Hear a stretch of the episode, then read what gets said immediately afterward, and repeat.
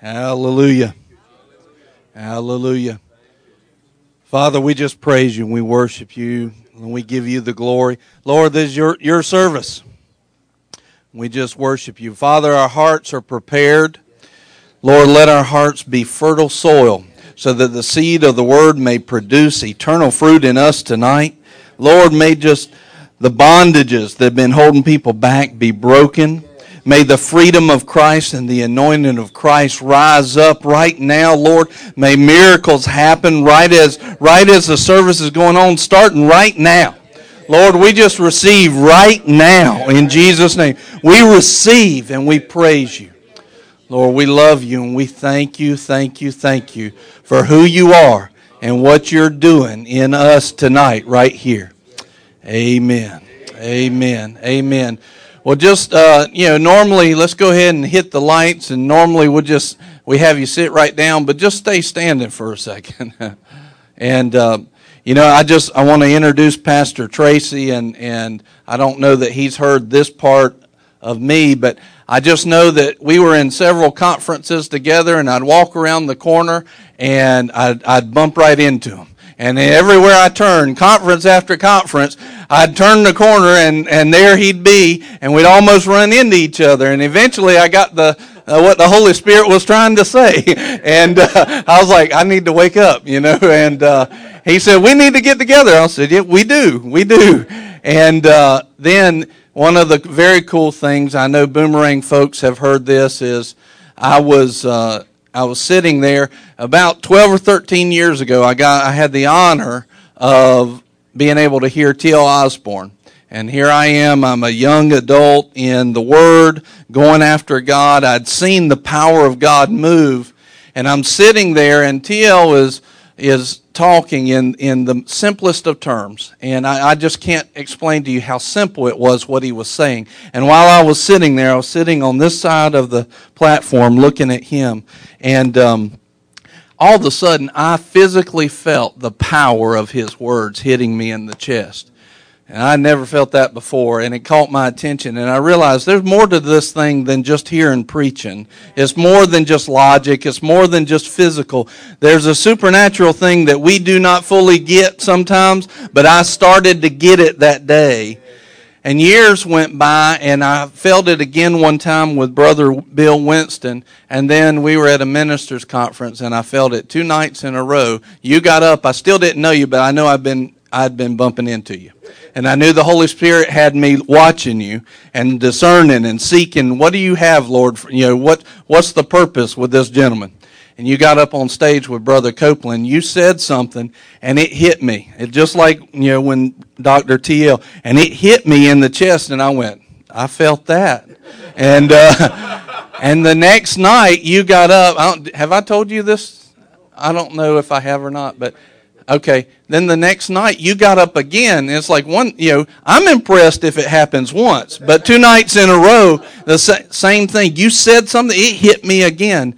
I said, okay, and last year, a dear friend, he could be watching, Eric Marnie, he said, I'm going up to Brother Tracy's ministers' conference, and he said, you want to go? And the Holy Spirit said, yes, you do. And I said, I reckon so, yes. And so we went out there, and I can tell you, that he doesn't know this, but he has ministered directly multiple times to exactly what I needed, when I needed it, things that the Holy Spirit only knew, and it's going to happen to you tonight too. So are you expectant? Amen. For God to work. So Brother Tracy, we are honored to have you. And boy, we got some expectations. So you ready? Well, let's go. Love you, man. Woo! Glory to God. Hallelujah. Well, thank you, Jesus. Glory to God. Don't you love the Lord tonight? Now, I'm going to do 2 things here. First thing is just some little house business, so stay standing. We're preaching 12 times in 8 days, and so it may seem like you can hear me well, but I need to be sure and hear myself loud enough so that I don't drive over the top of the mic, all right? Glory to God. That way I won't be pushing, and I won't promise, but I'm going to do my best not to blow your hair back or something. Glory to God. But if I can hear myself, I don't drive it as hard, and by the end of the week, I'll be able to go home and squeak. Glory to God. Thank you, Jesus. Yeah, thank you, Jesus. Thank you, Jacob, for the anointing. Oh, my. I will rise. Oh, yeah. We're going up. Glory to God. We're going up. And, you know, every service has been, I mean, absolutely inundated. I mean, explosive with the power of God.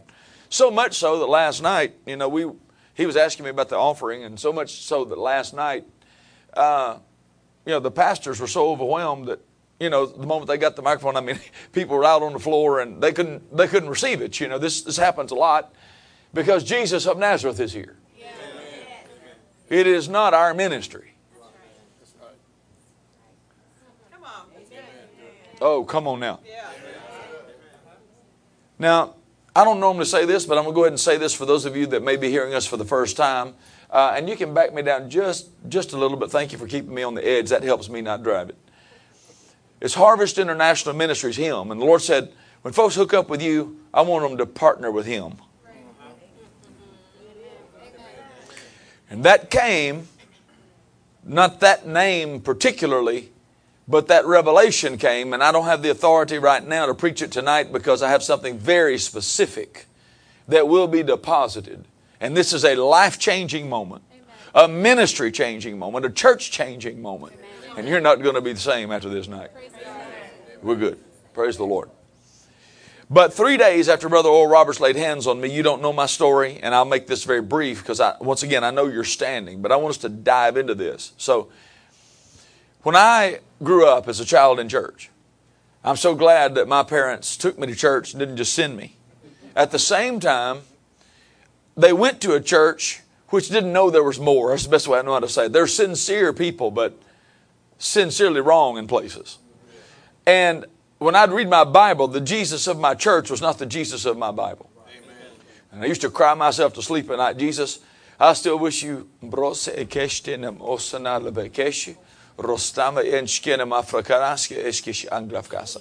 I have a plan for you, and you've been seeking it for many years. And you felt, no, it's passed me by. Oh, but some of these things have passed me by. God, you've been good to me. You've blessed me. You've always brought me out. I shouldn't necessarily be alive for some things that I've walked through, but it seems as if I've not hit the vein. It seems as if I haven't hit the bullseye. Lord, have I displeased you? Have I missed it? Have my best days passed me by? And the Lord would say unto you, no, son, for I am working a work in your days that you couldn't even conceive if you were told of it at this moment. But I'm going to grow you up in the things of God, and you're at the right place at the right time to hear some things you've never heard, to see some things you've never seen, and I've put you under leadership. Yes, even chronologically younger than you, but they'll take you into things that I have prepared for you before the foundation of the world, before they were born, before you were born, that I bought and paid for by my blood. So prepare yourself to walk into the finishing grace of your life, for your life is not nearly over. You're stepping into the greatest phase of your days, for the double doors of more are opening unto you. So throw open your heart and throw wide your arms, because the future is bright, and I am ministering to you now to take your place in the things of God. Glory to God. And while I'm ministering tonight, something's going to happen to you deep down on the inside. You won't leave here the same. Glory to God. Oh, glory. Woo! Hey. Thank you. Thank you, Jesus. So, you know, I can't say they told me miracles passed away. But at best, you know, the idea was they only happened if he willed. And it sure seemed like he never willed, because we never saw any. And the Jesus of my church wasn't the Jesus of my Bible. You know, the Jesus of my Bible broke a fish in half, and the tail grew head, and the head grew tail. And he was in the desert with no water, no boats, no live reproductive fish, right there in the desert. Where'd those fish come from? Oh, there's a river. Amen. They just couldn't see it. Yeah. Right. Come on. And he opened the eyes of the blind and the ears of the deaf, caused withered hands to stretch forth, screamed, the demons left, and he walked on water. This is the Jesus I read about. Right. Amen. And I'd cry myself to sleep at night saying, I wish you spoke to people today like you did in Bible days. I was biblically illiterate. I wish you healed the people today like you did in Bible days. I'd give anything.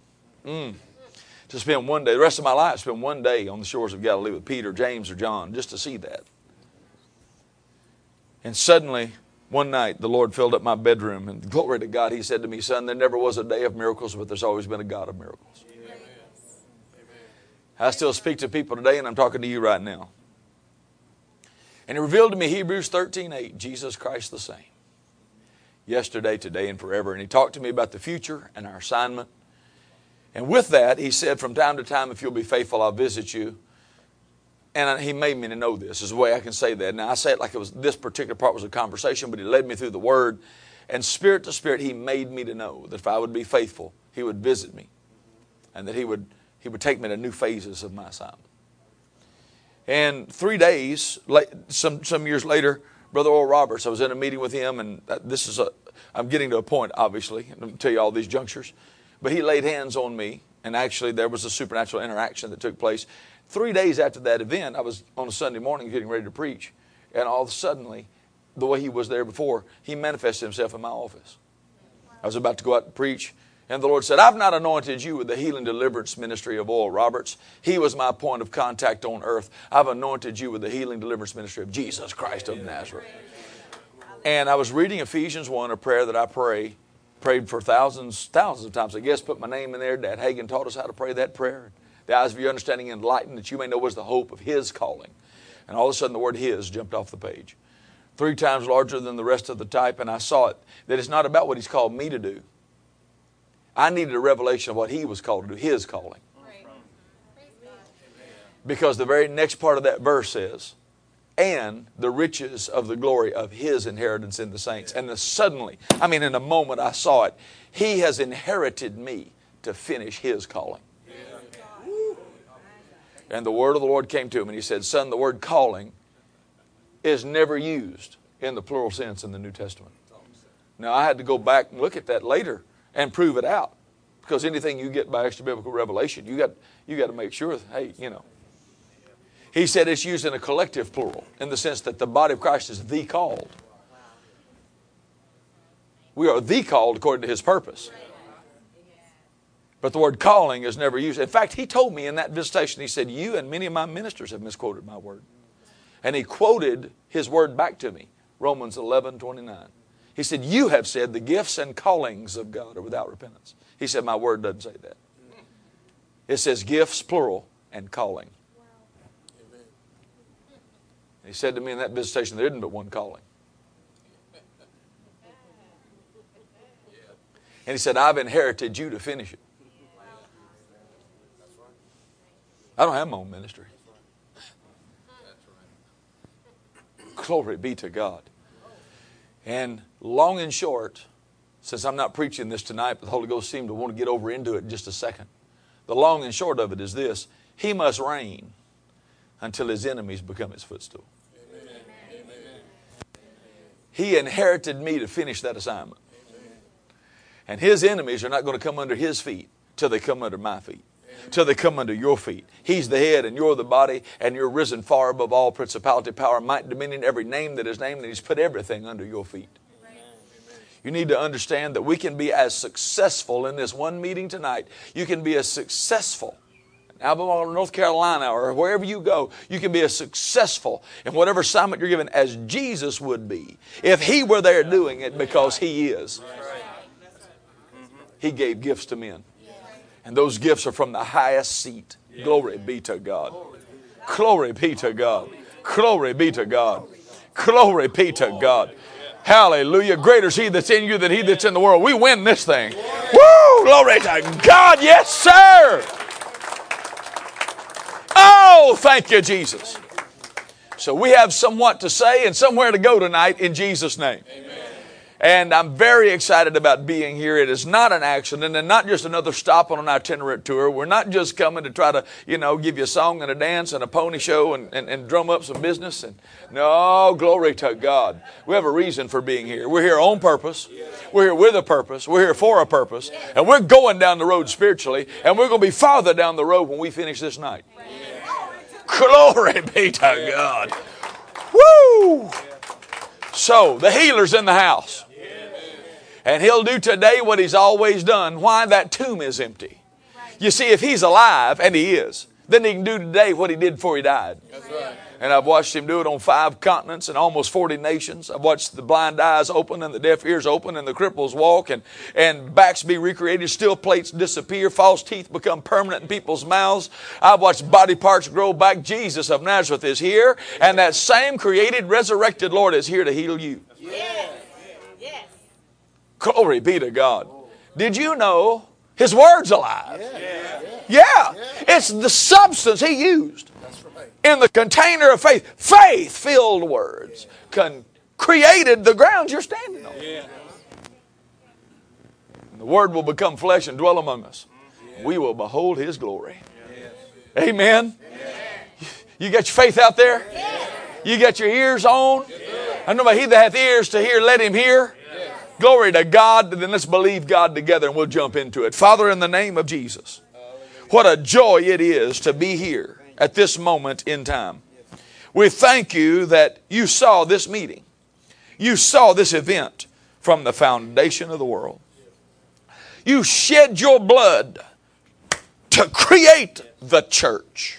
The church is where you walk. Oh, glory to God. When John saw you, he saw you resurrected. He said, I am he that liveth and was dead, and I am alive forevermore, and I have the keys. And John said, I saw him when I heard the voice of a man behind me as if it were a trumpet. And I turned to look, and I saw this man in the candlesticks. And he was walking in the midst of those golden candlesticks. And his face shined like the noonday sun in its strength. His hair was white like wool. His eyes were like a flame of fire. He was girded about the paps with a golden girdle. His feet were like brass glowing from a fiery furnace. When he spoke, his voice thundered like the sound of many waters. And he had the stars and the keys in his same hand. I saw him, and John said, I fell at his feet as a dead man. He said, fear not, John.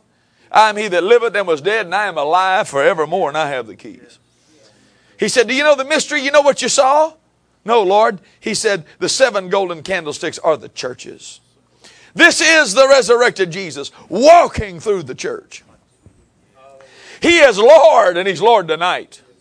And the resurrected Lion of the tribe of Judah is walking these aisles.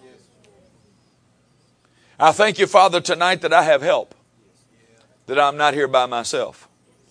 I'm asking you now to think through my mind and speak through my lips.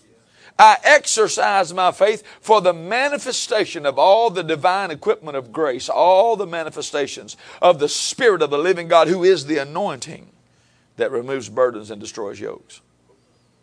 I thank you, you who knows all things, tonight will even speak the end from the beginning and expose the secrets in the hearts of men, and they will of a truth, falling down before you, say, yes, God is here.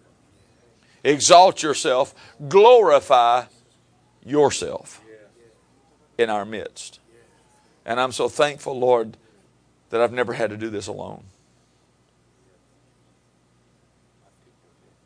Now, Father, open the eyes of the people to see. Open their ears to hear and understand. Open their heart. Take the veil of religious tradition and unbelief and doubt. Move it now in Jesus' name, that their heart, like a canvas, your words like the paint, may be indelibly imprinted to a brand new future and destiny. I'm expecting, Father, that your word will cut to the heart. And it will not return to you void, but accomplish that which you please. And I thank you for that tonight, Lord, that no one will leave like they came. In Jesus' name. Glory to God. Glory to God. Do you believe that? Amen. And all the saints said? Amen. Yeah, glory to God. You may be seated. Hallelujah. Did you bring your Bible? Yes. Are you sure? Yes. All right. Take it up, hold it up, and wave it around. Say, this is my Bible. This is my Bible. Oh, come on now. You can do this. You got a Bible. Hold it up. And I mean, you know, and I'm going to overlook the phones and the iPads and whatever else. Glory to God. I want you to understand you need a Bible. Somebody say, I need a Bible. I need a Bible. Now, I'm going to say something to you that put them down, we're going to put them back up. Decide right now before I say this, I won't be offended at the man of God. Because I'm about to say something to you that's going to sound like old school. You know, it's kind of like one preacher went into a church one time, and I mean this is recent, you know, because the way churches are headed now, there's little to no sometimes respect for the ancient landmark and fathers of the faith. And one guy said, a preacher friend of mine got there and he said, "Hey, now when you minister tonight in the church," he said, "now don't talk about the old guys." Meaning, don't, you know, quote other preachers and all that. Don't be talking about the old guys. And he said, "Well, I don't know what I'm going to preach then." I just said, "Everything I have to say is from Peter or James or John or Ezekiel, or they're all old guys."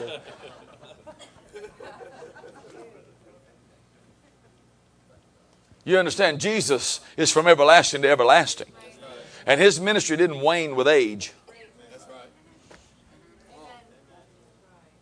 Hello. Glory be to God. So anyway, so this doesn't have anything to do with technology and not using it and all of that. It has nothing to do with that. It has to do with a supernatural spiritual law that'll take you to a place of victory greater than you're currently walking in if you'll listen, if you have ears to hear. You need always to come into the presence of God with a Bible in hand. I'm going to tell you why, because the Bible has eyes. And it will talk to you while you're looking at it, while you're under the anointing and the words going forth. It'll come off the page. See, I wouldn't know what I know except I'd have my Bible open. That word "his" went boom. So the Bible talked to me. That's how I know what I know. I have a relationship with it. Why? It's a living document. In the beginning was the Word. The Word's with God. The Word was God.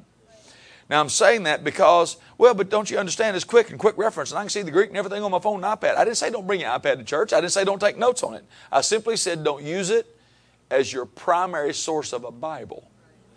Well, why wouldn't you want me to do that, Pastor? Because the Bible needs to stand alone in its information and revelation. And when you have it as your primary source on your phone or your iPad, you got the Bible on the same level mixed with all the other stuff you got. All your contacts, all your phone numbers, all your web addresses. You put the Bible down on the same level. No, you can't do that.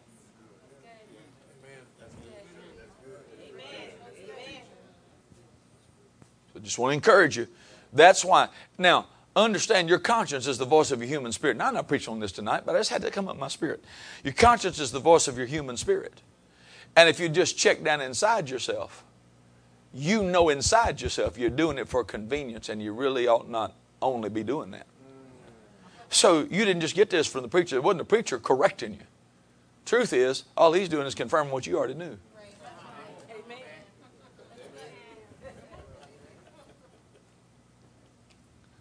But see, Satan desperately wants to get us off the Word. Because if he can get you and me off the Word, guess what he can get us to do? Same thing Adam and Eve did. He can kick us out of the garden. Because that was his number one ploy. Once he got Eve off the Word, he got them out of the garden. Amen. Amen. Glory be to God. The Word's life. Life to those that find it. Health to all their flesh. And if it's not different than what Cinemark can show you, we ought not be here tonight. Huh? But if it's not fake and if it's not smoke and mirrors, if it really will create a new you, then it deserves its own attention far and away beyond and above any other information you got today or any day of your life. Amen? Amen. Amen. Glory be to God. Hallelujah. Woo, thank you, Jesus, for the anointing. Thank you, Jesus, for the anointing. I mean, do you realize over 15 to 1,600 years, over 30 different authors died, were sawn in half, shed blood, and this supernatural book was preserved for 6,000 years just for God to get it into your hands? Amen. Well, I'm telling you, it's a blood-bought book. It's been bought with blood. You don't want to treat it just normal. Amen. Amen. While I'm at it, I'm going to say one more thing. Okay. Because I'm wading out there in the water right now. I'm just almost out there. It's about lost. Glory to God. Whew. Something good is going to happen to you tonight. Thank you, Jesus. Glory. Glory to God. Well, while I'm out there, I might as well say this. People need to make this adjustment. I've traveled around the world preaching this gospel. In some foreign nations, take India for example, it's very easy to get people to accept Jesus. And the reason it is because they believe in many gods. So they just take Jesus and put him right in there on the shelf with all those other gods. The issue is not adding Jesus to your life. The issue is giving your life to him. See, the main reason most people don't walk in victory is because they basically take Jesus and try to add him to their life. In other words, Jesus, bless my thoughts. Jesus, bless what I want to do. Jesus, bless the way I'm doing it. Instead of getting translated from the authority of darkness into the kingdom of his dear Son. And that's why Deuteronomy says he is your life. He is your life. You don't add him to your life. There's a difference between your life and the life. This is your life, but he is the life. So if you want the life in your life, you've got to give your life to the life. Yeah. Glory to God. Amen. Amen. And that's what we're here to talk about tonight. He's everything. He's the Alpha and he is the Omega. He is the beginning. He's the end. He's from everlasting. He has the keys, and he went to the lowest hell and ascended to the highest heaven. And it pleased the Father that in him should all the fullness dwell. And he's the fullness of the Godhead in bodily form. And he brought heaven and earth together. Dear God. And in his name, that name's above every name. And tonight, that name used in faith will cause every knee to bow, every tongue to swear, and your curse to leave your life. Yeah. That's right. Amen. That's right. Yes. Okay, where you've been, what you've done, how broken you are, how far you've gone. You're not big enough to mess up bad enough that God can't fix it. That's right.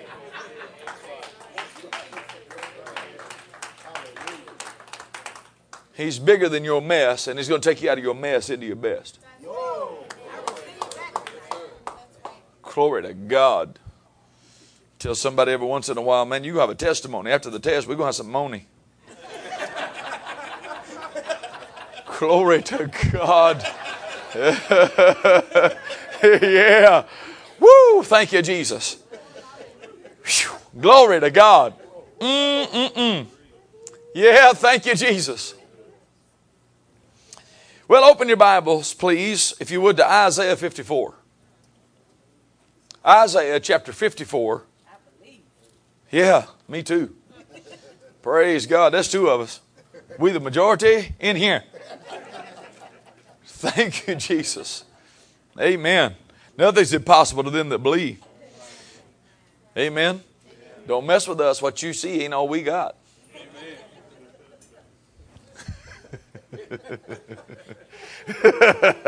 If God be for us, who could be against us?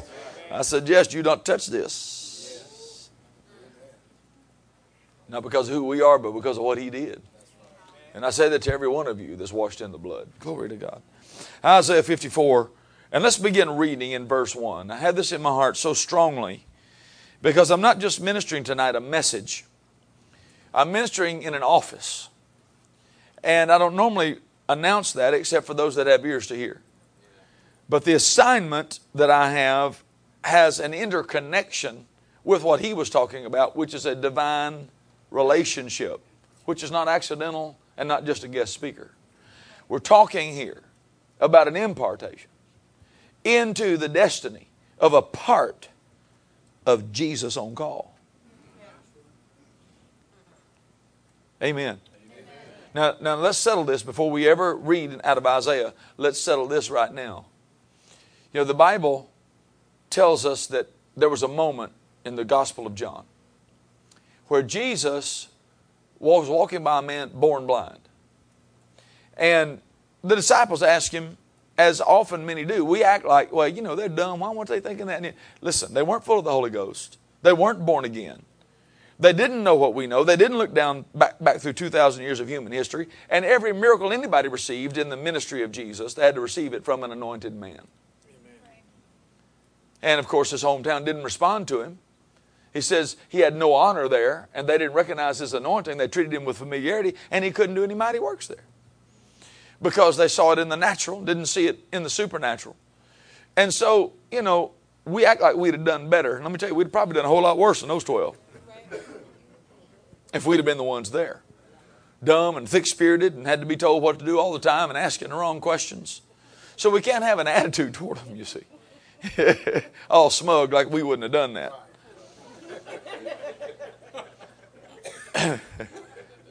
And those disciples said, who sinned, this man or his parents, that he was born blind? What? How dumb can you get? How's a baby going to sin in his mama's womb? Did this man sin that he was born blind? How dumb can you get? So the reason I'm saying that is because when you read it, sometimes they say neither, but that the works of God might be manifest. And a lot of people over the years, because they believe that God puts stuff on folk, which is not scriptural. But they're interpreting the Bible through their experience. See, what they've totally missed, and this is the damaging thing now. I don't know why the Lord's on this so strong. I hardly ever do this, but He's on this strong right now. And glory to God. But this is the damaging effect of taking the Word and putting it down in that iPad and that phone and put it with all other information. When you put it on the same level, now here's what's going to happen. You're going to live out of your sense knowledge. Understand, the number one thing that happened to Adam and Eve after they sinned was they didn't see themselves the same way and therefore responded to God differently. Now, they were created to be over creation, and now they're looking at God through creation. And the Bible says that every human now, because of the law of sin and death, is looking at God through creation. So they're trying to know God through a cursed world. You can't know God through experience. You can't know God through your senses. He's not a great big mind in the sky. He's a spirit.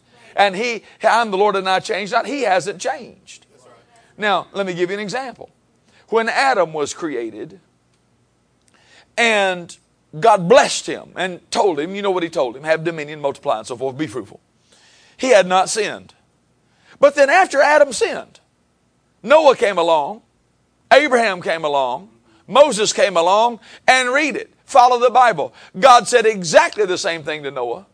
I'll bless you. Exactly the same thing to Abraham. I'll bless you. Exactly the same thing to Moses. I'll bless you. What does that tell us? Man's sin didn't change God. It changed man.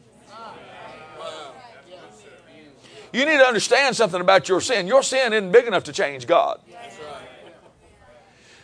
Man's sin cannot change God's plan for man. It just changed man's ability to respond to that plan.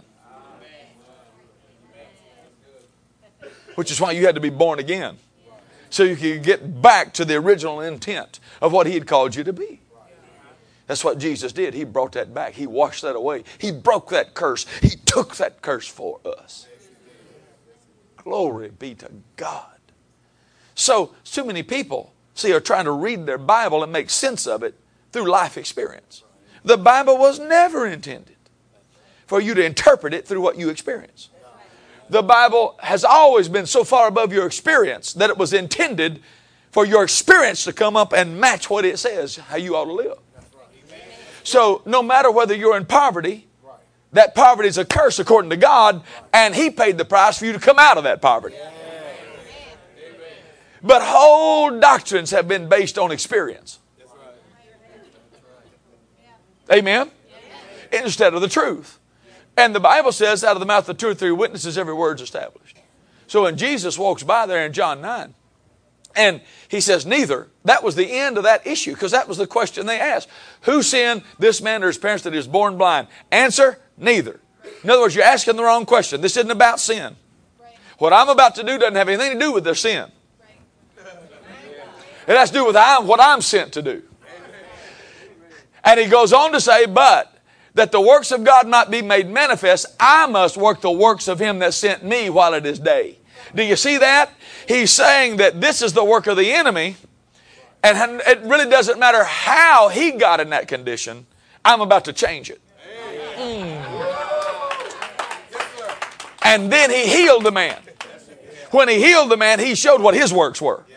To take whatever caused you to be in that condition, to come out of that condition. He's the Redeemer. He's the life changer. He's the miracle worker. In fact, He goes on to say that I must work the works of Him that sent me while it is day. For the night comes when no man, hear me, when no man can work. Whoa. You know what he just said to us? Maybe we ought to read that. Lord's telling me that you need to see it. You know, signs and wonders follow the word that's preached. That's right. And if he's going to talk to us so much about the Bible talking to us, about laying our eyes on it, well, then we shouldn't just go another direction. We ought to go lay our eyes on it. Notice what he said here in John chapter 9, verse 1. As Jesus passed by, he saw a man which was blind from his birth. And his disciples asked him, saying, Master, who did sin? This man or his parents, that he was born blind? And Jesus answered, Neither hath this man sinned nor his parents. That's the end of that situation. But that the works of God should be made manifest in him, I must work the works of him that sent me. In other words, what you're about to see me do is what I'm sent to do, and this is the works of him that sent me. And notice what he said, while it is day. So decide this right now. It is the day of his works. They have not passed away. There never was a day of miracles. There's always been a God of miracles. And these are the times of the fullness. We are moving into the fullness of everything he bought and paid for. And we're stepping up into signs and wonders unprecedented. This is the day of his miracle power. Now, he's saying some powerful stuff about this. He said, number one, this is the day of the works of him that sent me. Do you see this? That's why we got our eyes on it. We're going to see this. Now look what else it says. While it is day, the night cometh when, what does it say? No man can work. Do you realize what he just said? He just said, and other men can work these same works in this day. Check this out. That's what he just said. I must work the works of him that sent me while it is day, for the night comes when no man can work. So he just told us he did this miracle as a man.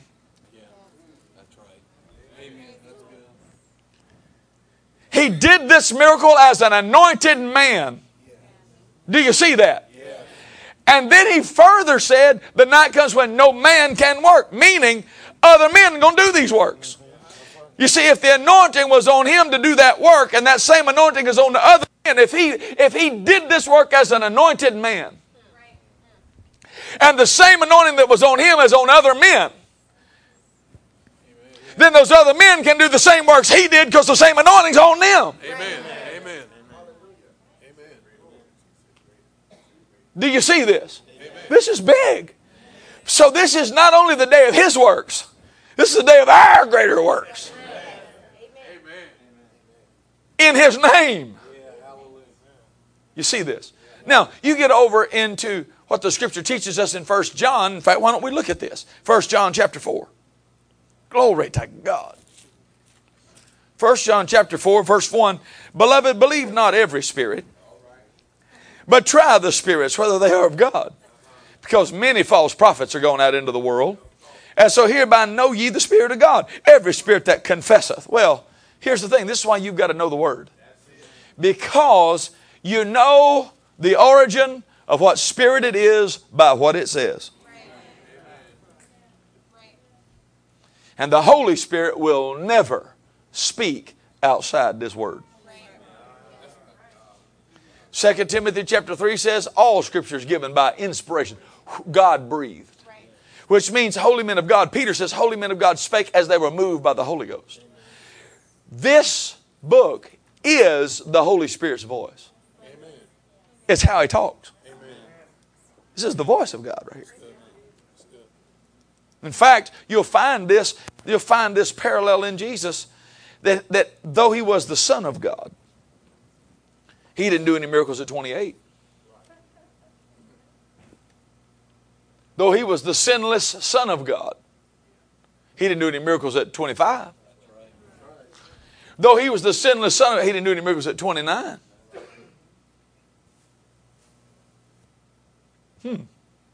But when he was 30, he went down into that river. And when the Holy Ghost, remember, he's a type and shadow. In fact, John the Baptist said to him, no, I can't do this. I'm not worthy to loose your sandals. And he said, suffer it to be so now. It becometh us proper to fulfill all righteousness. We got to do what's right. So this was a baptism of identification.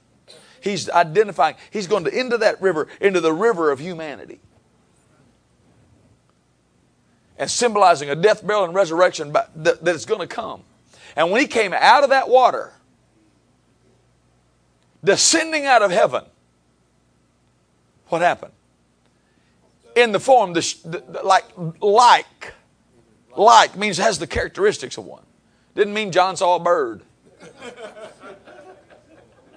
Like a dove. Now hear me. Like a dove descending upon him. So the Holy Ghost came upon him. And here's what it says. And with the Spirit a voice. A voice came from heaven and said, "This is my beloved Son. Hear ye him," with the Spirit a voice. So the Holy Ghost has a voice.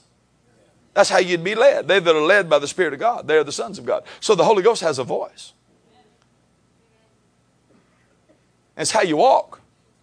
Because when you go all the way back to the garden, you see in the book of Genesis, most people have never seen this. We'll come right back to 1 John, but let's go back here to the book of Genesis.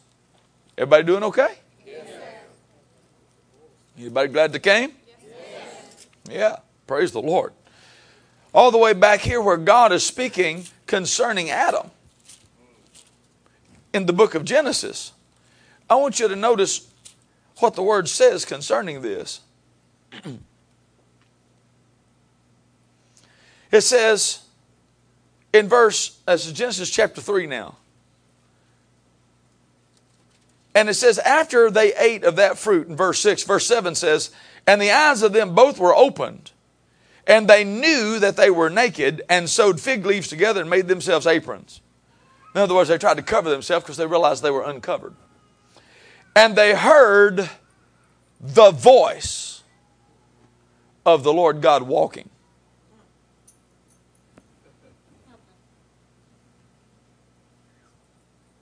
Do you see that?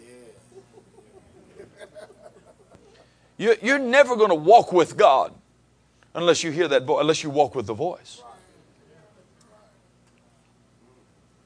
When somebody walks with God, they're led of the Spirit. And the only way you can be led of the Spirit is you got to follow that voice. Amen? They heard the voice of the Lord God walking. So when God says to the Corinthian church, I will dwell in them and I will walk in them.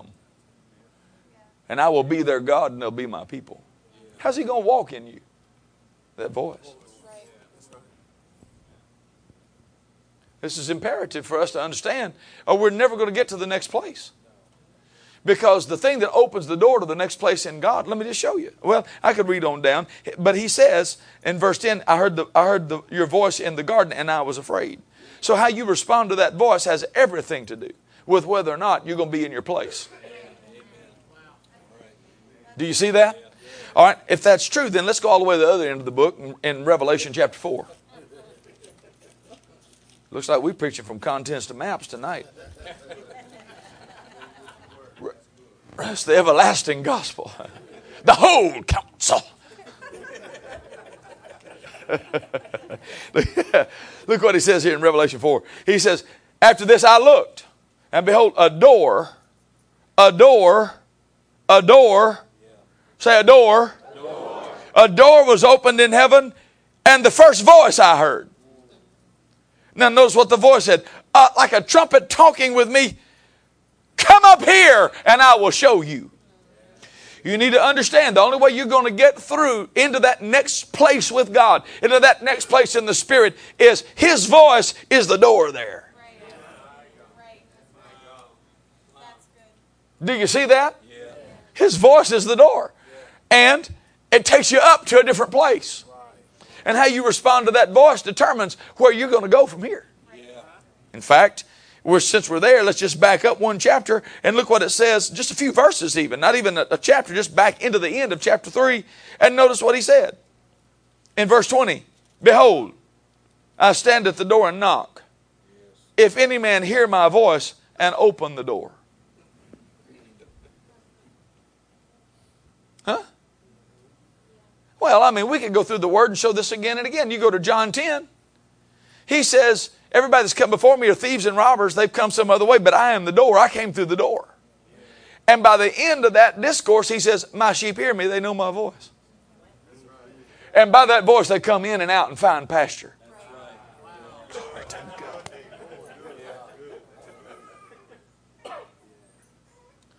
Now, with the Spirit came a voice.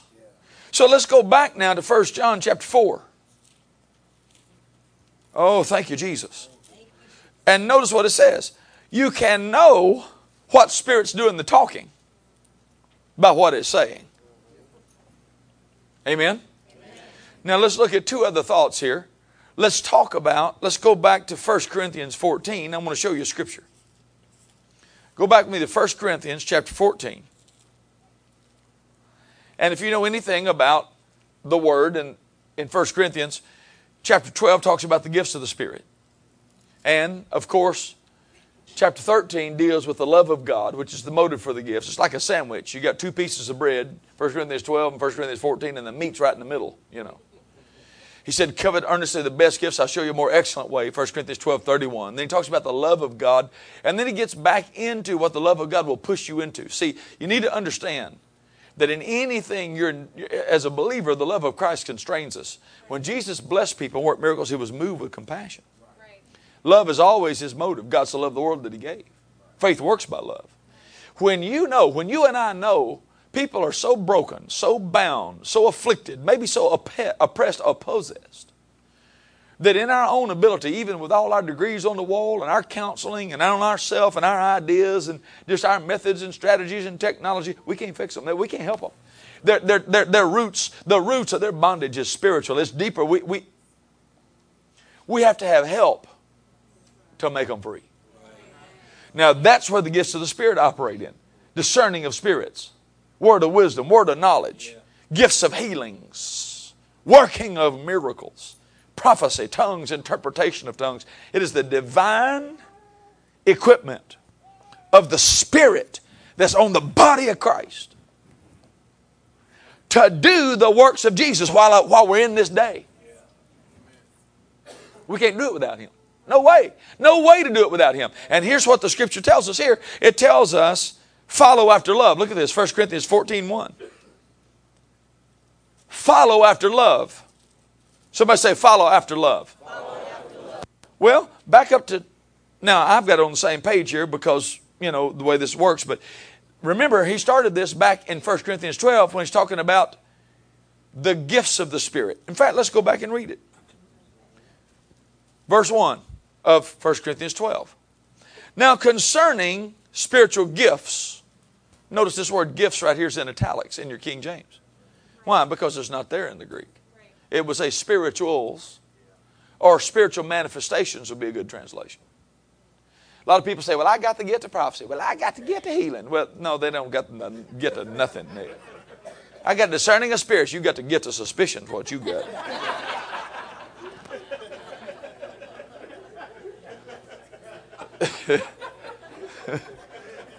Inquiring minds want to know.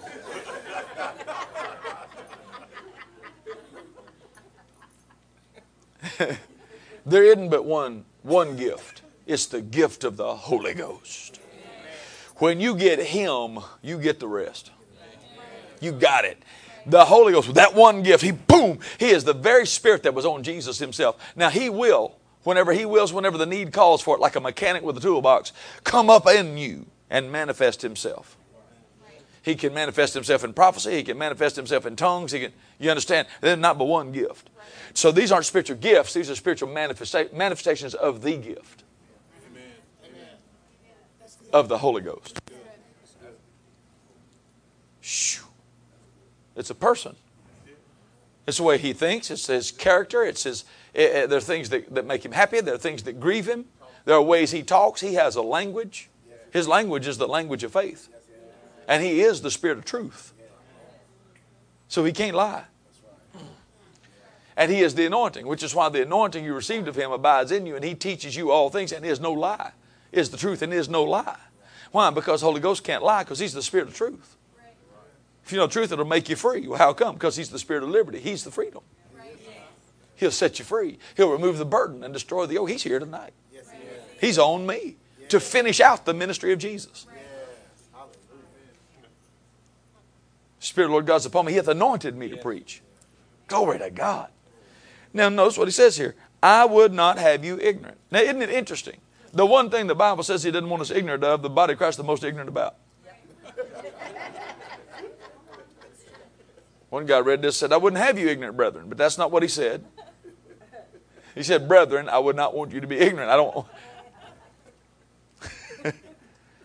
But notice in verse 2. You know that you were Gentiles carried away unto these dumb idols. Now, he doesn't mean they dumb like they didn't go to school dumb. Dumb here means can't speak. Come on now. They don't have the ability to lead you. You understand that demon powers are fallen angels. And there's classes of them. Principality power, right? And he talks about spiritual wickedness in high and heavenly places. And one of the classes is rulers of darkness. Jude says that these demons are chained in everlasting chains in darkness. Now what that means is they can only rule in the darkness. Rulers of darkness can't rule in the light. And when the light shines, the darkness flees. No wonder he fights so hard to blind you so that you don't see the word, don't know what belongs to you. See, he's fighting this war over revelation knowledge because if this ever gets to you, you might as well ship his saddle home because it's over for Satan. There's a new sheriff in town and his name is Jesus and greater is he that's in you and you don't have to put up with that curse the rest of your life. That's right. You don't have to die early just because mama did. You don't just because four men in front of you didn't reach 50 because of heart attacks doesn't mean you're going to. You're going to break that curse off your generational line. Why? Because you know something different. By his stripes you were healed, and if you were, you are. And the knowledge of this word's going to set you free. He did it for you. Glory to God. Glory to God. Glory to God. And the truth you know will make you free. You can't be made free by truth you don't know, but the truth you know will make you free. And here he says, these dumb idols, even as you were led by a dumb idol, led by a, can you imagine trying to be led by something that can't even move? Hands have they, but they handle not. Eyes have they, but they see not. Feet have they, but they walk not. Noses have they, but they smell not. Mouths have they, but they talk not. And the Bible says in Psalm 115, they that make them are like unto them. See, you're going to be like the God you serve. And if you serve a God where you don't believe you can hear his voice or he doesn't speak to you, and if you keep saying that, you're never going to hear his voice. And it's not because he's not speaking, it's because you're not hearing. The problem isn't at the radio station, the problem's on your channel in your car. The receiver's the issue.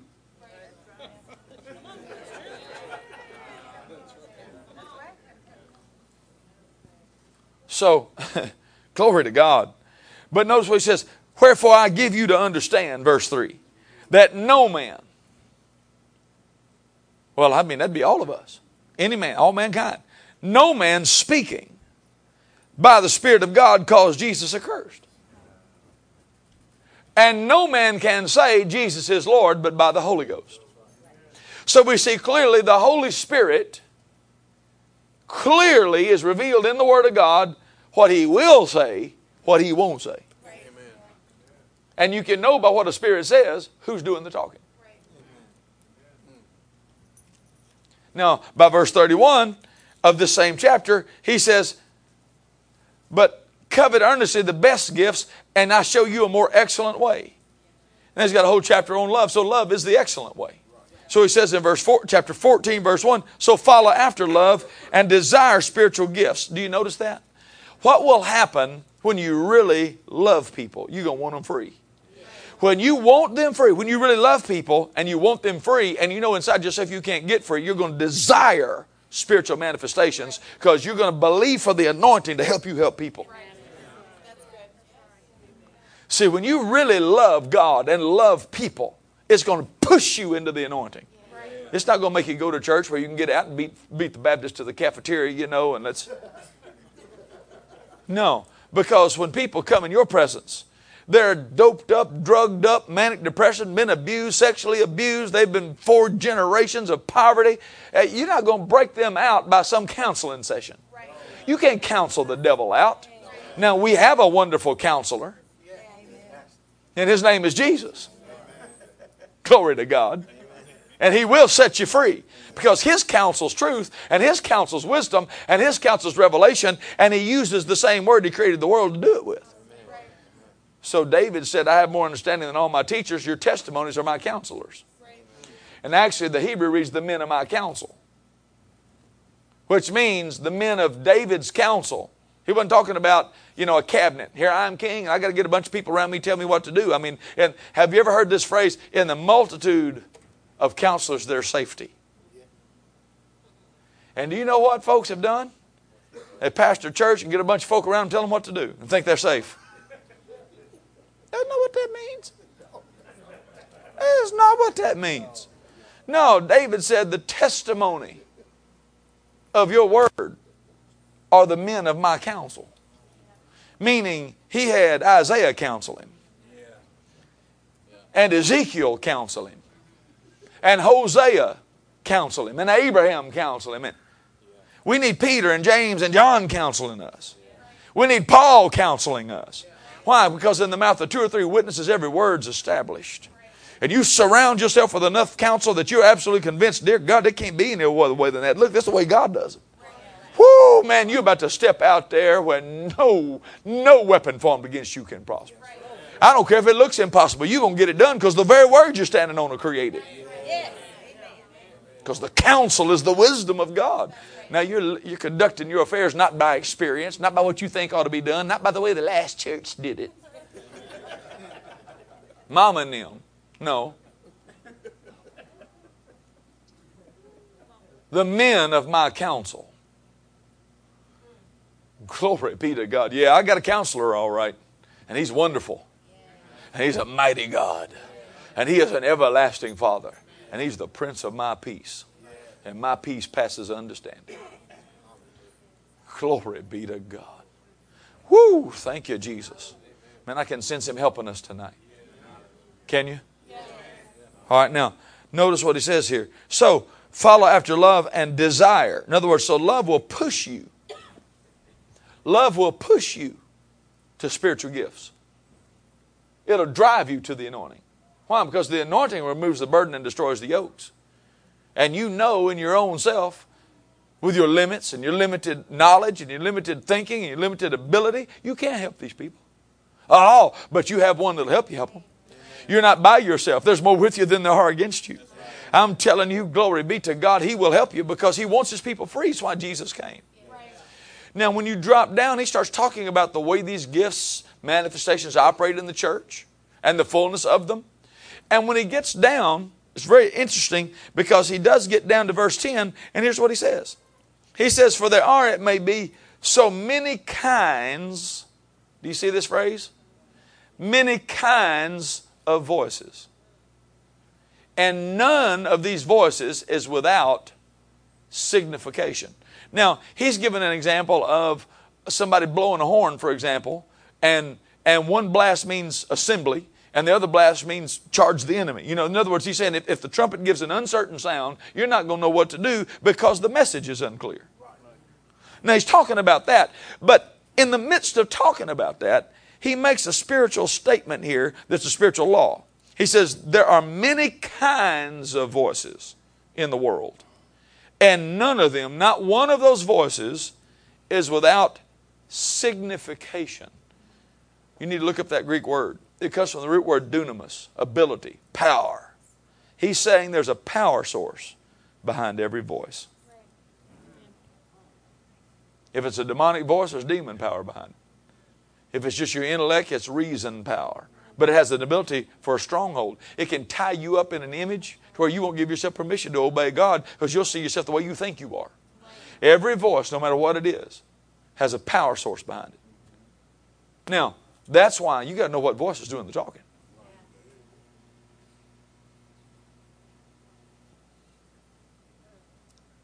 You know, I hadn't told this story in a long, long time. But I was ministering some years ago. And, you know, I've got eyewitnesses to this. Actually, my mother happened to go with me to this meeting, this particular meeting. She was in a women's ministry, and she's on up in years now. She's 90 years old, still, you know, ministering, mentoring. And that's a great thing. But many years ago, she was actively involved in ministry.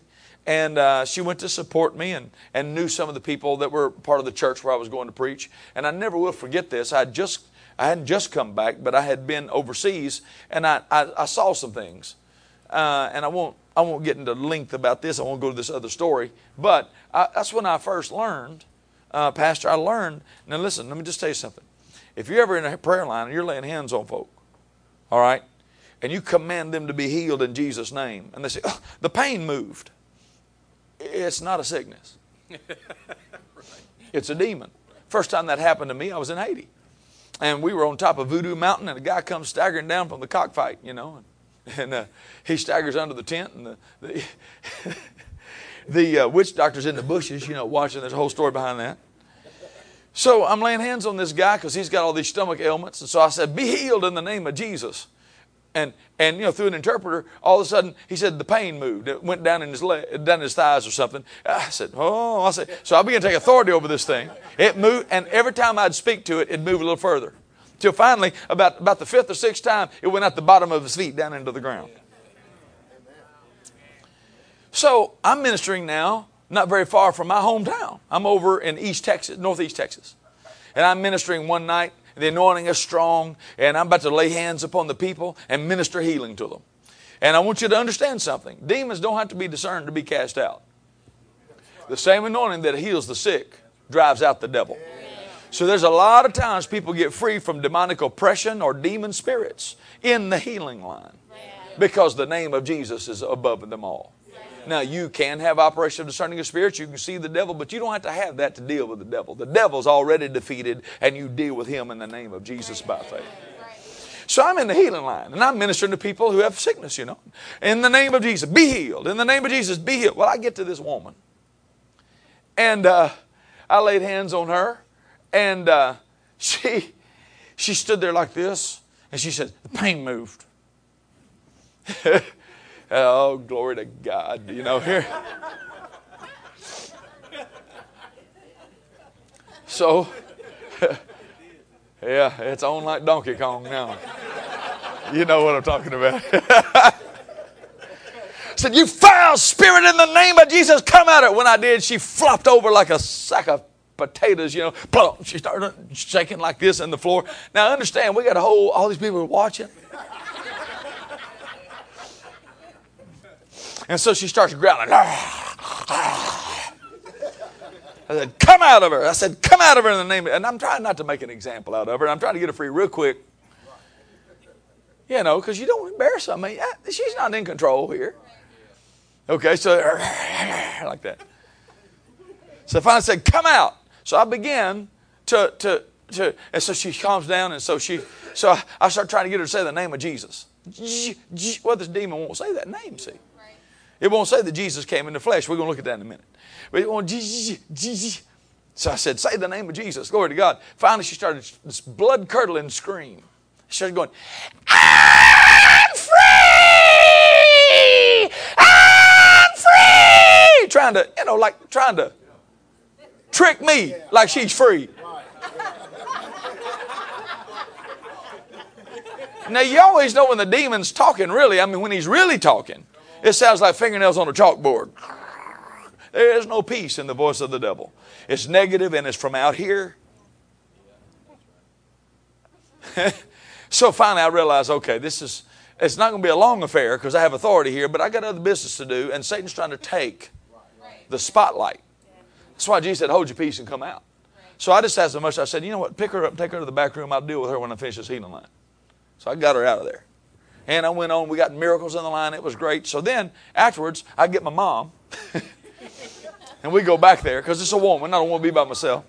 So here's my mom. I'll take my mama back there. And I got this lady sitting there. And I'm back there with my mama. And others are watching. They're just like, what's going on? You know, like this. But I'm trying to keep it enough where it's not an embarrassment, you know. And so I come out of her in the name of Jesus. Next thing you know, she starts cutting her eyes like this. And I mean, they're shape-shifting, you know. That demon was looking at me. I said, no, you shut up. I'm talking to her. I'm not talking to you, devil. You shut up. So come out of her. Now she starts this. She's like a rabid dog. And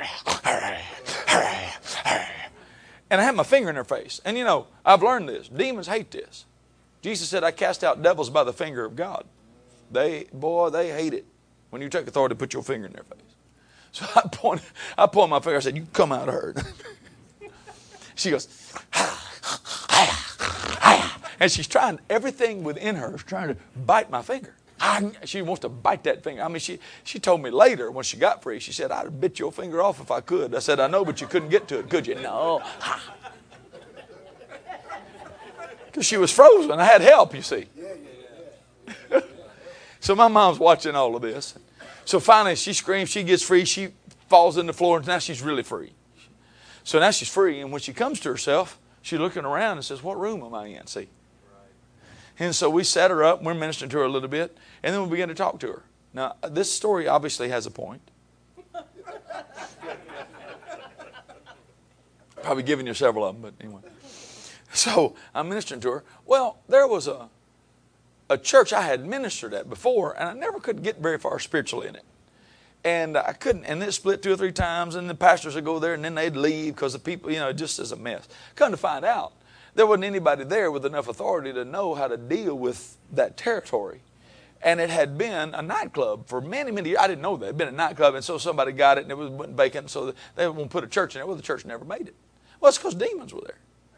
And I didn't realize what I was bumping up against, and I wasn't there, so God didn't, it wasn't like my assignment. So I just go try to be a guest speaker, and I just couldn't get, just like a hammer in my head against the wall. What is going on here, So, in that church now, that other church. Now, the meeting I'm talking about where the woman, I'm casting the devil out of the lady, is in a different building.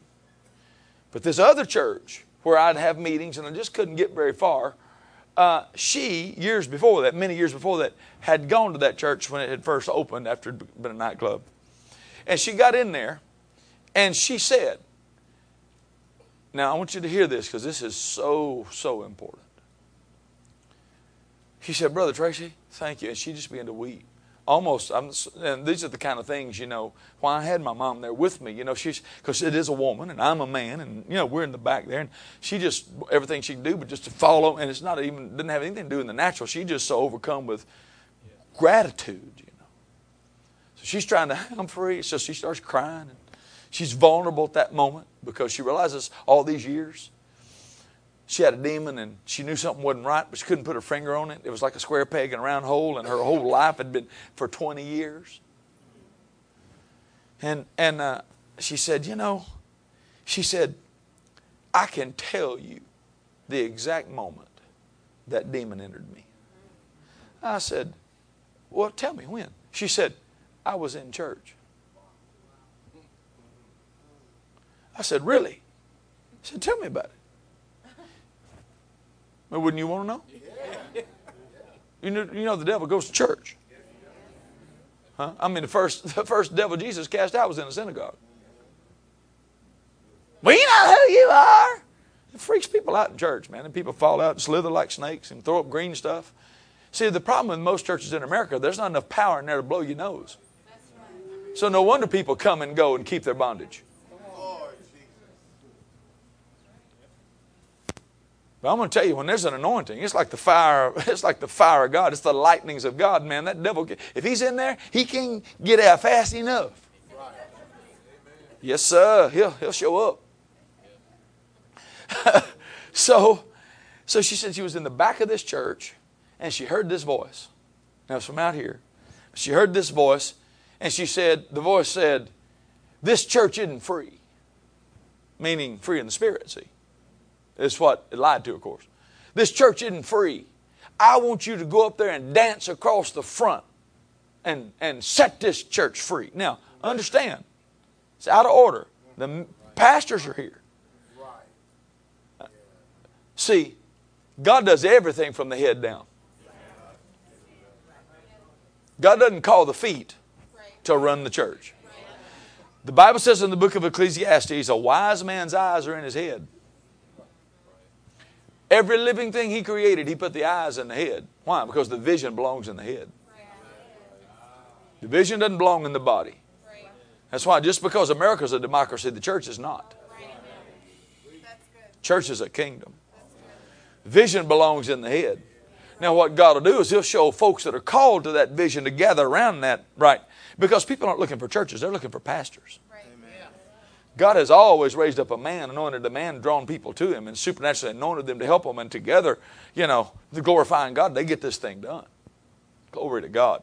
Now, if the leader has any kind of love about him and kindness and gentleness, he's willing to wait for a while till the folks do see it, because he understands that division won't make this thing work. You got to wait till the Holy Ghost, and you got to help. He's the counselor. You don't have to push and make something happen just because you see it and you're frustrated and they won't come. No, that's not love. Love's driving the bus here. He loves the body. He doesn't break the body apart. He doesn't split the body. Right? He loves the body. He didn't leave the church uncovered. So truly, if a leader has to be strong, and they've got to be courageous, and they can't be wimpy and falling over at the whims of the people. And I mean, I had a guy one time, talk about seducing spirits. I had a guy one time that over the years, you know, as I tell people every once in a while, I don't do it a lot, but, you know, when you have to. I mean, because there are some people, the devil's arrogant and belligerent, you know. You can't let him run the church. And somebody talked to me about the music. It's loud. I said, well, you're going to hate heaven. I said, in all of eternity, there's only 30 minutes for silence. And they scream at the top of their voice in worship, holy, holy, holy. I said, the whole temple shakes when you go to heaven because the people are shouting so loud. I said, you're going to hate heaven. I hate that you're going to hell. See, that's their flesh driving them. That's right. That's right. Okay. If you can't say amen, say oh me. Heaven's not a quiet place. Huh? The Bible says, let everything that hath breath praise the Lord. Well, some folks come and go from church. You need to check their pulse. So like one man said, he said, man, I used to pastor a church so dead that one of the 10 deacons had a heart attack and I had to examine all 10 to find out which one it was. That'd be a dead church. I told him, I said, man, I want a live church. I want that skeeter coming in, biting one of them, fly off, saying there's power in the blood. Like the guy screamed at one time, oh, glory, hallelujah, took off running, and the usher tackled him. He said, man, what's wrong with you? He said, man, I got religion. He said, but you didn't get it here, so be quiet. Glory to God.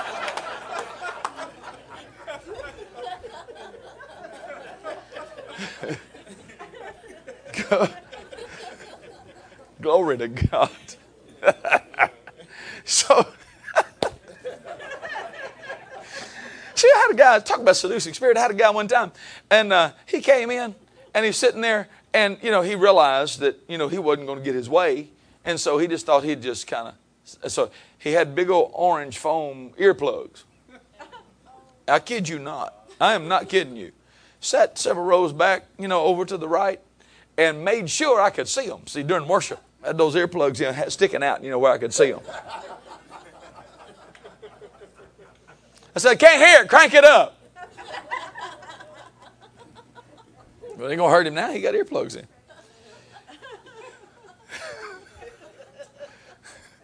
would have been great if it had gone, and those plugs would have blown. So, you know, Bible says in Proverbs chapter 5, he said, I was almost in all evil in the midst of the congregation. Imagine that. Sitting right in the middle of church. Anointing of God all around you. Did you know it's a curse? Do you know one of the curses, all the curses are listed in Deuteronomy 28. One of those curses is in verse 40 and 41 where it says, you'll have olive trees throughout all your coasts, but you won't anoint yourself with oil. Did you know it's a curse for the anointing to be present and you not receive what it came to bring? Did you know it's a curse? Jesus redeemed us from the curse. Did you know it's a curse for the healing anointing to be here and one person leaves sick? Wow. The anointing comes and he has no respecter of persons. And he's here to bless us tonight. Yeah.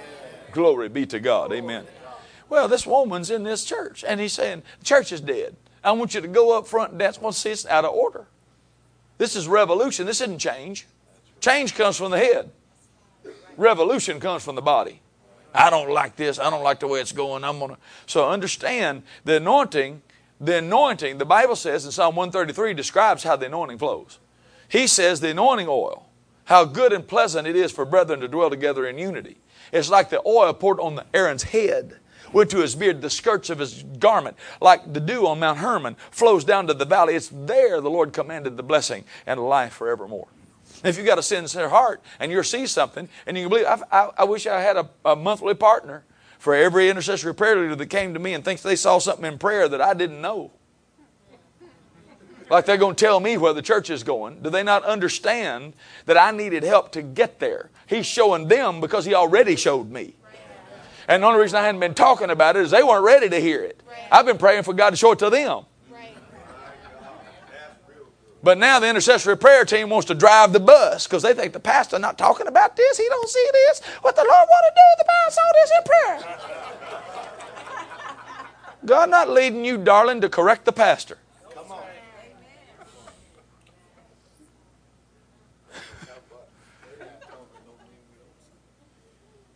Yeah, that's right.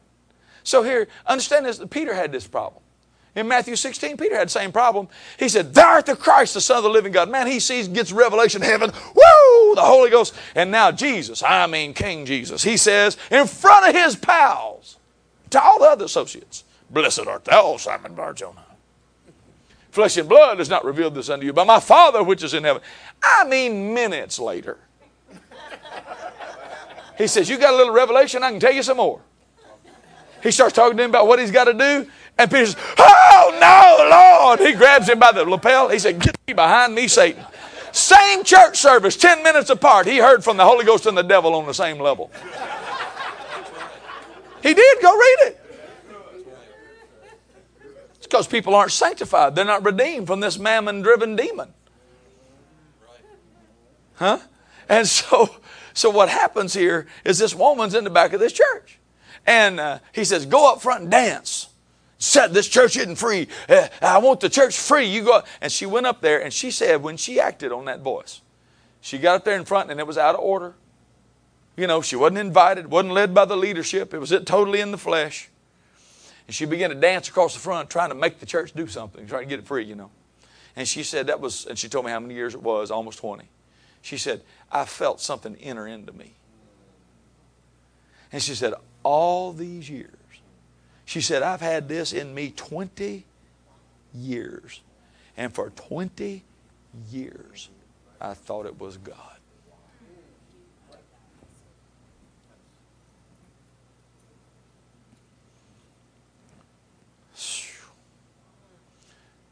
I see something in the spirit. Lord, do I go there? Whew, glory. Oh, glory. Glory. I'm raising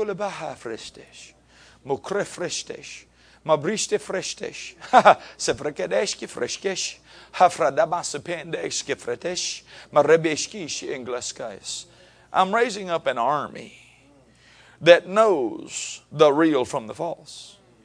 I'm causing a leaders to arise to separate the precious from the vile. But they'll only abide in this track if they operate in fresh manna from heaven. Every day they must spend time with me. They must freshly come to my word. They must come daily to my banqueting table. They must spend time with me in the word and in prayer. They must function out of relationship and not out of any other material or natural or ministerial idea. If they will do with my church what I have told them to do out of relationship with me, they will make me known because they know me. They will be able to claim my miracles because they have claimed me. And they will preach from me and minister from me because they have ministered to me. And in that ministering to me, I have imparted something to them to minister from me. And when they speak these words, yes, then in the assembly you'll see the mountains move. Yes, then in the assembly you'll see the kingdom grow. Yes, then in the assembly I'll walk the aisles and make myself known. And people shall say, "Whoa, did you sense that? Oh, Jesus walked by." The power will be there to drive out all of the power of the enemy, saith the Lord. I'm telling you, he's... Glory to God. Let's just wait on him for a second. Glory to God. Thank you, Jesus. Thank you, Jesus. Thank you, Jesus. Thank you, Jesus. Glory to God. Blessed be the name of the Lord. Father, we love you tonight and we bless you tonight. Yes, sir, I'll get back over there. I sure will. Now look at this real quick. 1 Corinthians 14:10. There are, it may be, so many kinds of voices in the world, and none of them is without signification. None of them have, no voice is without a power source behind it. And the power source behind that voice is wanting control. Every power source that's speaking to you has a motive. They want their way. They want you to agree with them. They want you to let them in. Now, we've got to get to the place where we separate the voice of the Holy Ghost from every other voice. Amen. Amen. Praise God. Now, when we do that, let's go to 1 John chapter 4. Oh, thank you, Jesus. Oh, thank you, Jesus. Oh, isn't God good?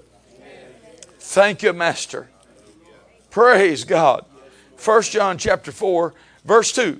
Hereby know we the Spirit of God. Every spirit that confesses that Jesus Christ is come in the flesh is of God. Do you know what it says? It says no man, 1 Corinthians 12, no man speaking by the Spirit of God can call Jesus accursed. And no man can say Jesus is Lord but by the Holy Ghost. Here he says this spirit of antichrist. Hear me. The word Christ is not Jesus' last name. Christ is a title. Yeshua HaMashiach, the anointed one and his anointed, the anointed Jesus. Jesus, the anointed one. Jesus, the Messiah. Jesus, the Christ. That's why when you read the Bible, you need to see how it emphasizes it. Because sometimes it calls him Jesus of Nazareth. And that emphasizes his manhood. Then it calls him Jesus Christ. Emphasizes deity on humanity, the anointing on a man. But then sometimes it'll call him Christ Jesus. Now that's talking about his divinity. That's talking about his godship. And he says it that way on purpose. So now here, would you stand up, honey? Put your hands in the air. Isma alama supraste. Supraste. Ha! Supraste. Simpliki posona. Ha! Ha! Basteklikiiche. Ha! Punkatela unspa. And vistishke, and vistishke, and palukatana, and vishkiste, and vikiste, and palukapatana, and pakiste, and fijiske, and prupakatana. And you'll ponta unchukalamifi ipraska. At a very young age, you have come to know me intimately on the inside. There's a purity and a humility that few around you have. As you enter these formative years, I will bring a separation between those that operate in the carnal, in the technological, in the catty, and you'll not worry about fitting in here or being with the peers there because you have a relationship that supersedes all relationships. It is my presence and my power and my spirit in your life. Now the enemy has become to you to tell you, oh, you need to do this and you need to change this and you need to look this way and you need to be popular. But you have easily put those away because you have loved me more than you've loved the pleasure of the world. But as you grow, other things are designed to pull on you, but now they're fading in the distance. And I am even at an earlier age than most, separating you out for visitations and manifestations. And I will visit you, and I will visit you, and you'll walk that out. And I will visit you, and I will visit you, and you'll walk that out. And I will visit you, and I will visit you, and you will walk that out until very early, yes, well before the 20s and the 30s and that which people say, oh, you can go in the ministry now.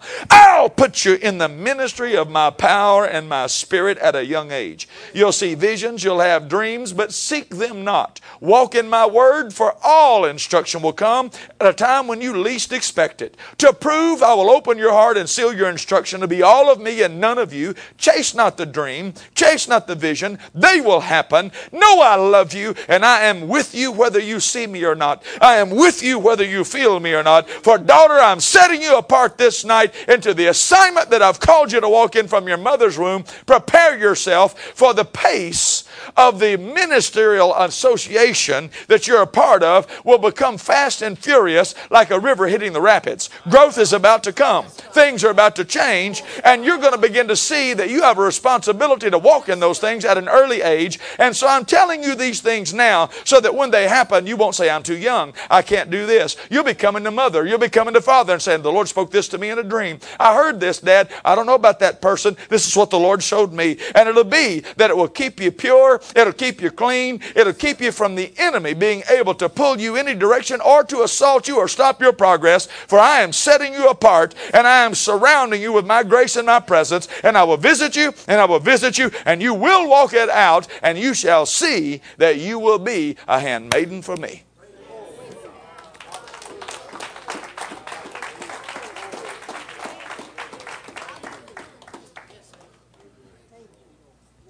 Oh, glory to God. Oh, glory to God.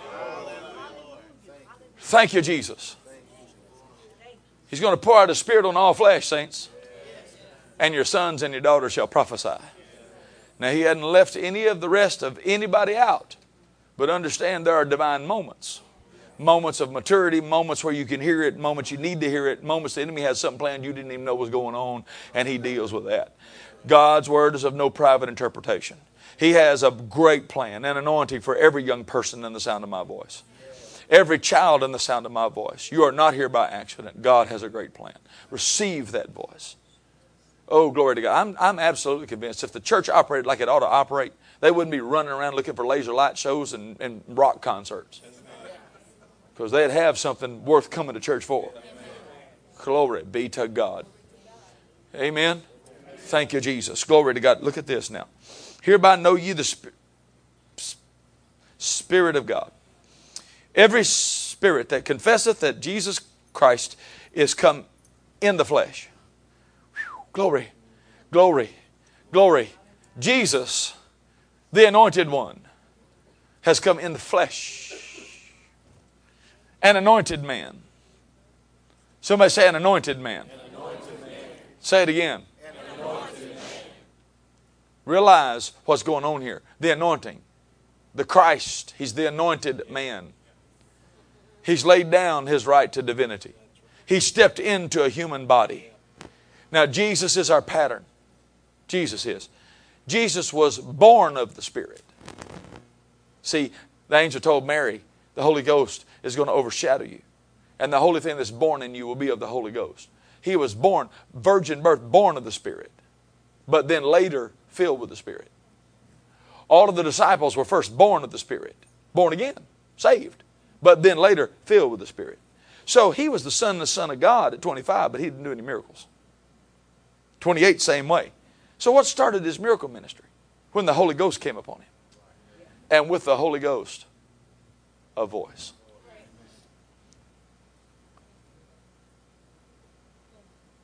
Whew. Oh, glory. Oh, glory. And so now this anointing is on this man. Now what's going on with this spirit of anti-Christ? Because the anointing is the Holy Ghost. So anything that's anti-anointing, anything that says, well, you know, we don't need all that stuff on Sunday morning because, I mean, it might scare the visitors off. Okay.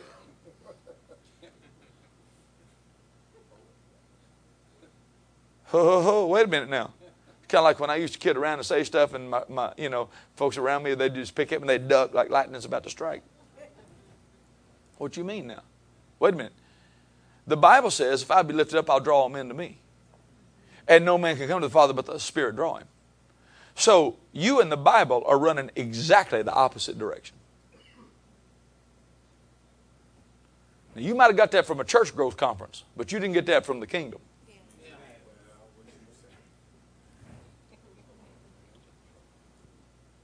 Now, I understand there's decency. I understand there's order. I get all that. I totally get all that, and I'm not here to, you understand, to have to spend another hour talking about that. But I'm saying to you by the Spirit of God, if the church is supernaturally going to walk out what God has called the church to be in a godless, ungodly world that's falling apart around our ears, we're going to have the same power operating in us that raised Jesus from the dead. I mean, when people are hiring Uber drivers and driving through the city and popping off caps and killing 8 folk in a night or something. When they stick a gun in somebody else's face that's anointed, they pull that trigger, it won't go off. Or they're frozen in place. Or they fall down and start growling and the devil comes out of them. Now something's happening. Because they ran up against something a lot bigger than them. No weapon formed against you is going to prosper. But you start duct taping the Holy Ghost and putting him in the back room scared he's going to offend somebody, then you might as well say, come on in, Mr. Devil. Come on in, carnality. Come on in, people's thinking. Come on in, flesh. Let's just let everybody and what they want drive the church. This church is bought by blood, friend. And it's ruled by an anointing that's a free anointing that doesn't leave like people like they are. Oh, it loves them. It accepts them just like they are. Doesn't condemn them. Doesn't talk down to them. Doesn't in any way look cross-eyed at them if they got all kind of stuff hanging off of them. Who cares? You can't clean a fish before you catch it.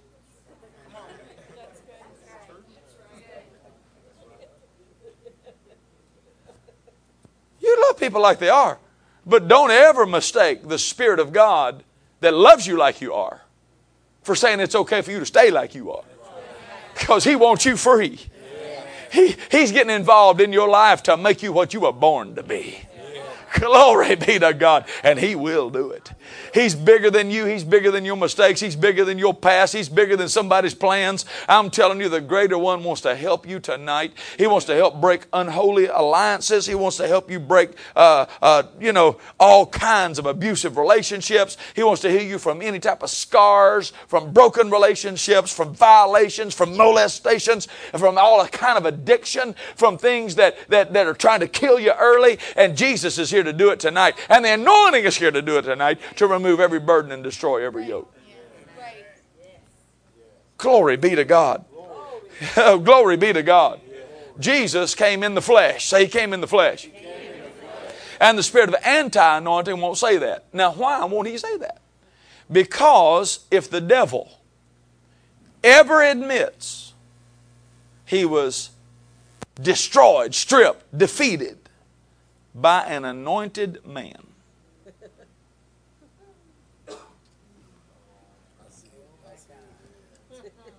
do you see this?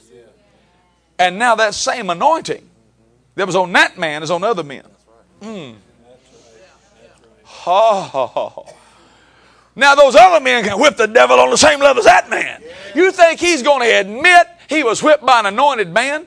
He wants you to think Jesus did everything about 6 inches above the ground like God. You know. And I mean, I'm just an old sinner saved by grace. And I mean, thank God for his blood. And I'm going to go to heaven when I die. And until I get there, I'm going to keep a stiff upper lip. And I'm just going to live out my days. And, the big man's going to draw my ticket and call me up yonder. And that's the way most people treat God. But no, you have a purpose. And this same anointing, you died. When you got born again, that old you, boom, boom, boom, dead, gone. That's a new man on the inside of you. And greater is he that's in you than he that's in the world. And this new man is a demon master. This new man, he's a miracle looking for some place to manifest. There's something bigger than you trying to get out of every pore, and it wants to get out of you. And Satan is deathly afraid you're going to find out what you've already got. Amen? Praise God. Glory to God. So I'm saying to you by the Spirit of the living God that if the same anointing that was on that man that whipped the devil is on other men, then those other men can do to the devil what that man did. Because they have received the same Spirit, the same anointing, the same authority, the same name, the same weapons. When you get a hold of that, you begin to, I'm telling you, you start wearing suspenders and seatbelts to church just to stay in your seat.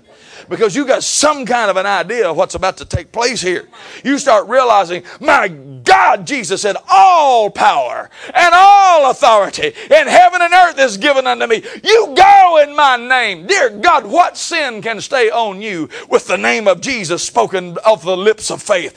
What a bondage could stay on you when the Spirit that flung the stars into space and hung the world upon nothing lives inside of you? You are the temple of the Creator of the universe. There ain't room for drug addiction. This anointing.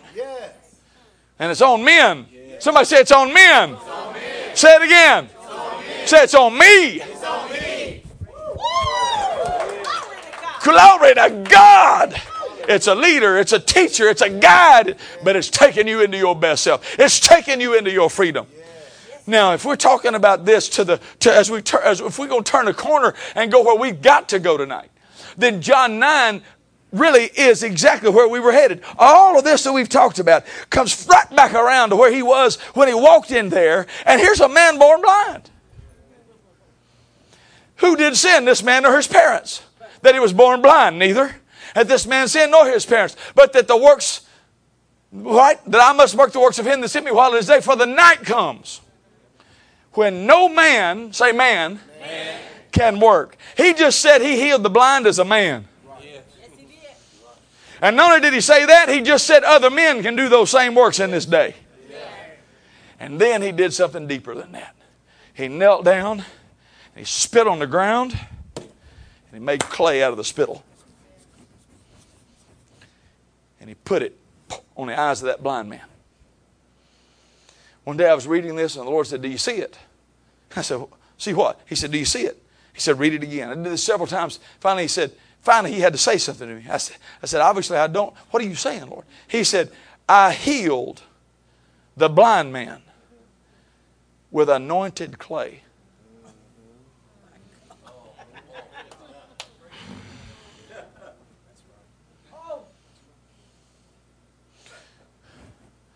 He said there was anointed clay between my hand, the works of my hand, and the blind man.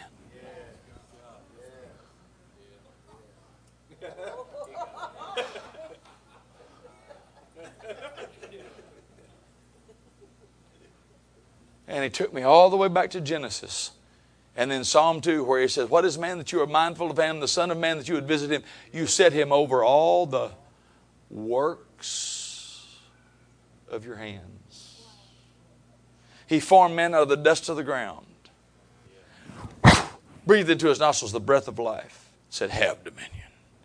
He said, it's always been my plan from the very beginning for anointed clay to be over all the works of my hands.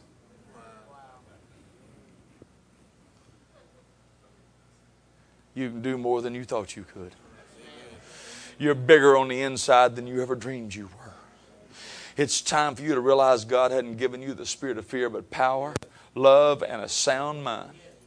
And begin to get after those things that the Spirit of God has called you to do and be. Glory be to God.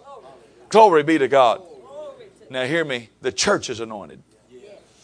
There's levels of anointings. There's individual anointings. There's ministerial anointings. There's church anointings.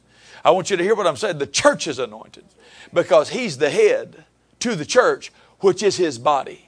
You are the church, not this building, not this temple, not these bricks. You are the church. You are his body and members in particular, the fullness of him that filleth all in all. So Satan is about to run up against a church full of glory, headlong into a collision with the very one that stomped his head and took his keys. And it's time for the church to know who they are. Yes. The gates of hell shall not prevail. The gates of hell shall not prevail. The gates of hell shall not prevail. I said the gates of hell shall not prevail against the church. Glory to God. Now I'm going to say something to you by the Spirit of God, and then we'll talk about this other part later.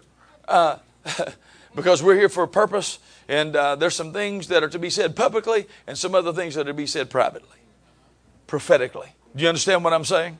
But I'm telling you by the Spirit of the living God, whatsoever is born of God overcometh the world. And this is the victory that overcometh the world, even our faith.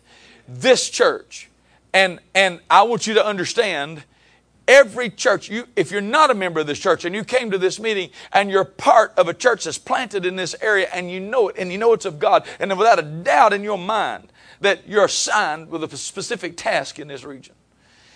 This church is represented here tonight, I hear this by the Holy Ghost, are born of God. and whatsoever is born of God.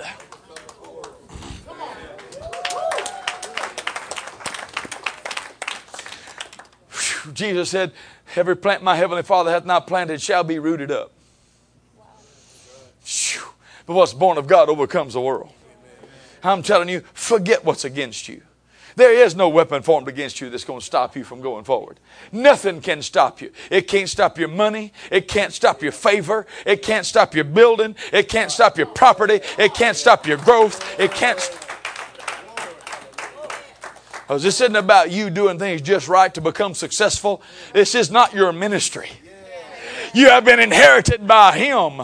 And Boomerang Church will be as successful as if Jesus Himself were here pastoring, because He is. Do you understand what I'm saying? There's an anointing on you, man of God. And this anointing on a man breaks every yoke and destroys every burden. There's a covering and an anointing on your family. And it's going to continue to grow and continue to mature until it's apostolic and starts taking territory. And I sense it. I sense it. Everybody that's in the fivefold ministry that has attended the church tonight, including the pastor here, and somebody beside you knows it. You're called the fivefold ministry, and somebody beside you knows it.